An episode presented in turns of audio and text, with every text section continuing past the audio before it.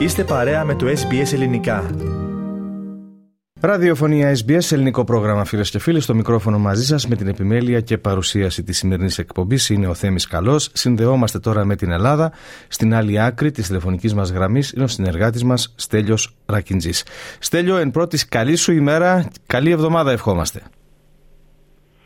Καλή εβδομάδα να έχετε κι εσείς, γιατί σε εμάς αναμένουμε χιόνια το τελευταίο, τις τελευταίες ημέρες, από την Πέμπτη και μετά. Μάλιστα. Υπομονή. Ένας μήνας χειμώνα ακόμα και θα περάσει.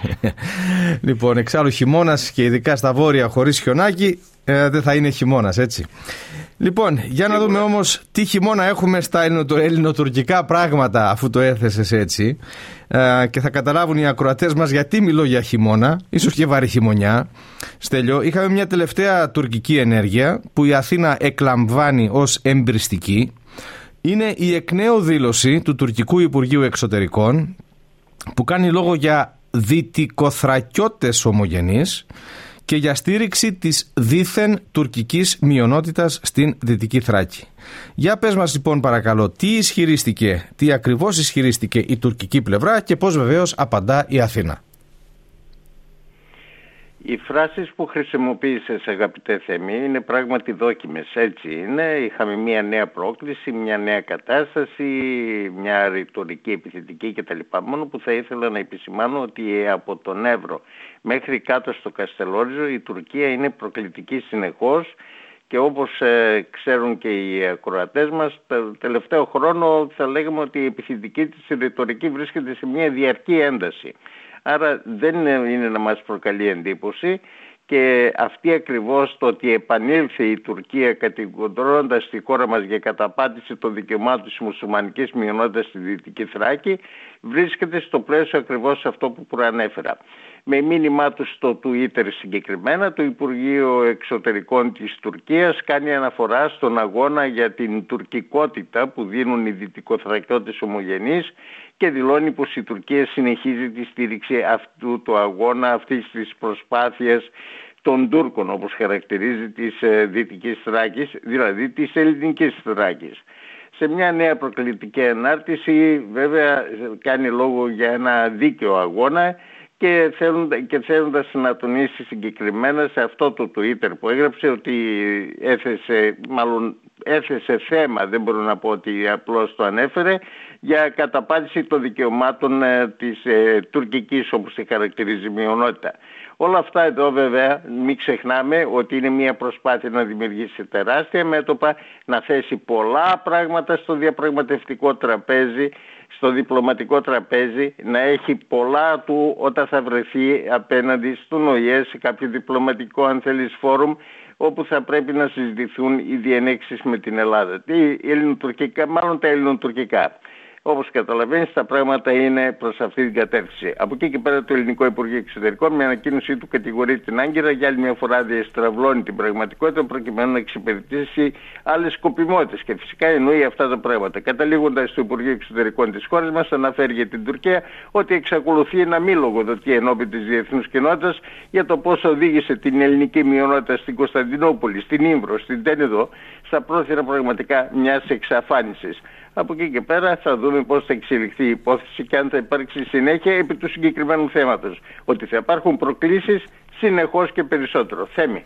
Στέλιο, μια παράμετρος των ελληνοτουρκικών είναι και τα όσα διαδραματίζονται στο ΝΑΤΟ, στο οποίο ανήκουν και οι δύο χώρες. Ο Ταγί Περντογάν σε τελευταίες δηλώσεις του άφησε να εννοηθεί ότι μπορεί να συνενέσει στην ένταξη της Φινλανδίας, όχι όμως και της Σουηδίας τι ακριβώς διεμήνυσε ο Τούρκος πρόεδρος. Και το εμείς πάντοτε ρωτάμε υπό το πρίσμα και το ελληνικό, δηλαδή πώς όλα αυτά μπορούν να αφορούν και την Ελλάδα. Αν ξεφύγουμε από τους συναισθηματισμούς, δηλαδή ότι είμαστε Έλληνες και μας ενοχλεί η τακτική της Τουρκίας και γενικότερα αυτό που προσπαθεί να πετύχει η Τουρκία και το δούμε με μία αν θα ήθελες αποστασιοποιημένη θέση ε, όπως θα το έβλεπε ένας διεθνής παρατηρητής των εξελίξεων γενικότερα της γεωστρατηγικής και γεωπολιτικής. Είναι να τους βγάζει κανείς το καπέλο, πραγματικά δηλαδή, έτσι όπως τουλάχιστον μεθοδεύουν τα πράγματα.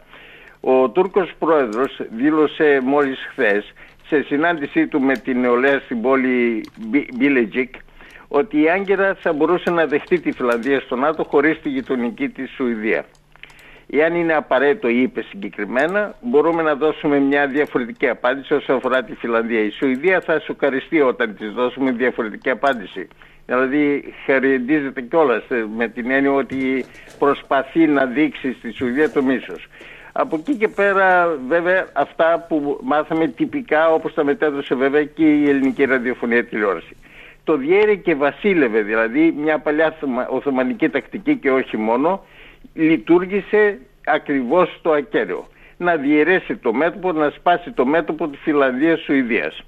Ε, είτε από εκεί και πέρα το κάψιμο του Κορανίου στη Σουηδία που εκεί ακριβώς πάτησε ο Ερντογάν για να ενισχύσει την αρνητική του θέση καθώς η αρνητική του θέση ήταν εξάλλου πριν το κάψιμο του Κορανίου και όλα γινόταν φυσικά για να πιέσει περισσότερο τους Αμερικανούς για πολλά πράγματα και όχι μόνο για τα F-16 όλο αυτό το πράγμα τι ήτανε; Ήταν πραγματικά ένα βούτυρο στο ψωμί του Ερντογάν. Πάντως, ε, αν σταθούμε σε αυτό που είπε ο Κεμάλ Κιριστσί, ένας Τούρκος αναλυτής του Ινστιτούτου Μπρούκινγκς, είναι το εξής. Είτε προβοκάτσια είτε όχι, ο Ερντογάν τρίβει τα χέρια του. Για ακόμη μια φορά αυτό παρουσιάζεται ως προστάτης όχι μόνο της Τουρκίας αλλά και του Ισλαμικού κόσμου. Πέτυχε με ένα σμπάρο δύο τρυγόνια. Από τη μια να δείξει μια ισχυρή στάση μέσα στο ΝΑΤΟ και από την άλλη να φανεί ως ένας παγκόσμιος ηγέτης που σηκώνει ανάστημα στη Δύση, δηλαδή κατά βάση όλη αυτή η υπόθεση ήταν τίποτε άλλο περισσότερο από το να τον κεράσουν τον Ερντογάν πραγματικά μια διεθνή διπλωματική νίκη. Ο αραβικός κόσμος, ο κόσμος της Τουρκίας δεν διαβάζει ξένο τύπο. Διαβάζουν τον Ισλαμικό τύπο κατά πλειοψηφία. Επομένως προς τα εκεί απευθύνεται ο Ερντογάν. Και τι έκαναν, πέτυχαν να τον ενισχύσουν προεκλογικά και να τον εμφανίσουν στη διεθνή μουσουλμανική κοινότητα ως έναν πραγματικό ηγέτη, έναν χαλίφι του Ισλάμ στην κυριολεξία. Αυτές οι βλακίες επομένως, αυτές οι προβοκάτσες δεν είναι τυχαία ότι έγιναν. Αυτό ακριβώς ήθελε η Τουρκία και της έψε πραγματικά βούτυρο στο ψωμί και τρίβει τα χέρια της βέβαια και η Ρωσία από την άλλη την πλευρά γιατί πραγματικά πέτυχε να απομακρύνει ακόμη περισσότερο την Τουρκία από το ΝΑΤΟ. Θέμη.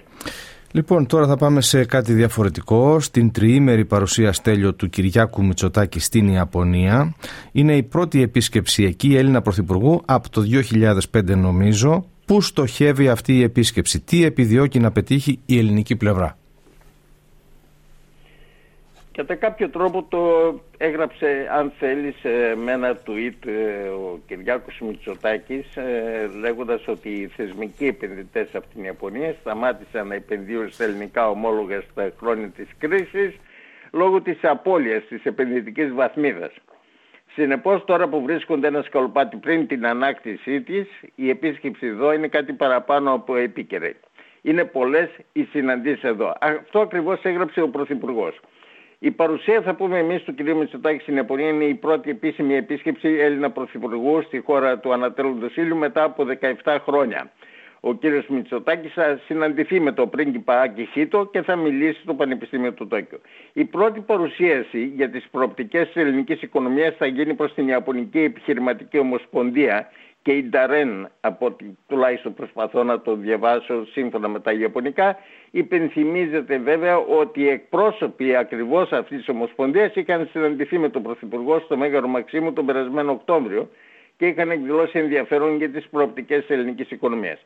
Βέβαια εδώ θα πρέπει να επισημάνουμε ότι γνωρίζετε εσείς καλύτερα εκεί στην Αυστραλία ότι η Ιαπωνία και η Κίνα βέβαια σε πάρα πολύ μεγάλο βαθμό προσπαθούν και αναπτύσσονται προς αυτήν την κατεύθυνση. Είναι χώρες με πολύ βαθύ προγραμματισμό και με βάθος ορίζοντα πολύ μεγάλο. Επομένως δηλαδή ε, δεν εκπλήσει αυτό το ότι υπάρχει πάντοτε μια διερευνητική αν θέλεις επίσκεψη Ιαπώνων σε όλες τις χώρες της Δύσης, της Ανατολής παντού και νότια σε εσάς. Από εκεί και πέρα ε, θα μπορούσαμε να πούμε ότι πέρα από αυτή την πρώτη παρουσίαση έχουμε και τη δεύτερη που θα γίνει η παρουσία της επιχειρηματικής αποστολής βέβαια που συνοδεύει τον Πρωθυπουργό με τον σύνδεσμο εξαγωγικών επιχειρήσεων JETRO που θα γίνει εκεί για τις δυνατότητες συνεργασίας με ελληνικές επιχειρήσεις καθώς και με το Enterprise Greece. Από εκεί και πέρα θα δούμε τα αποτελέσματα περισσότερο την ερχόμενη εβδομάδα όταν επιστρέψει ο Έλληνας Πρωθυπουργός και η επιχειρηματική αποστολή. Θέμη. Λοιπόν, Στέλιο, δεν έχουμε άλλο χρόνο. Πλησιάζουμε στη στιγμή που πρέπει να ακουστούν και τα τελευταία μηνύματα για αυτή την ώρα. Σε ευχαριστούμε πολύ για σήμερα. Καλό υπόλοιπο της εβδομάδας και ανανεώνουμε το ραντεβού μας για το Φλεβάρι. Να είστε καλά, γεια σας. Συνομιλήσαμε φίλες και φίλοι με τον συνεργάτη μας στην Ελλάδα, τον Στέλιο Ρακιτζή. Θέλετε να ακούσετε περισσότερες ιστορίες σαν και αυτήν; Ακούστε στο Apple Podcast, στο Google Podcast, στο Spotify ή οπουδήποτε ακούτε podcast.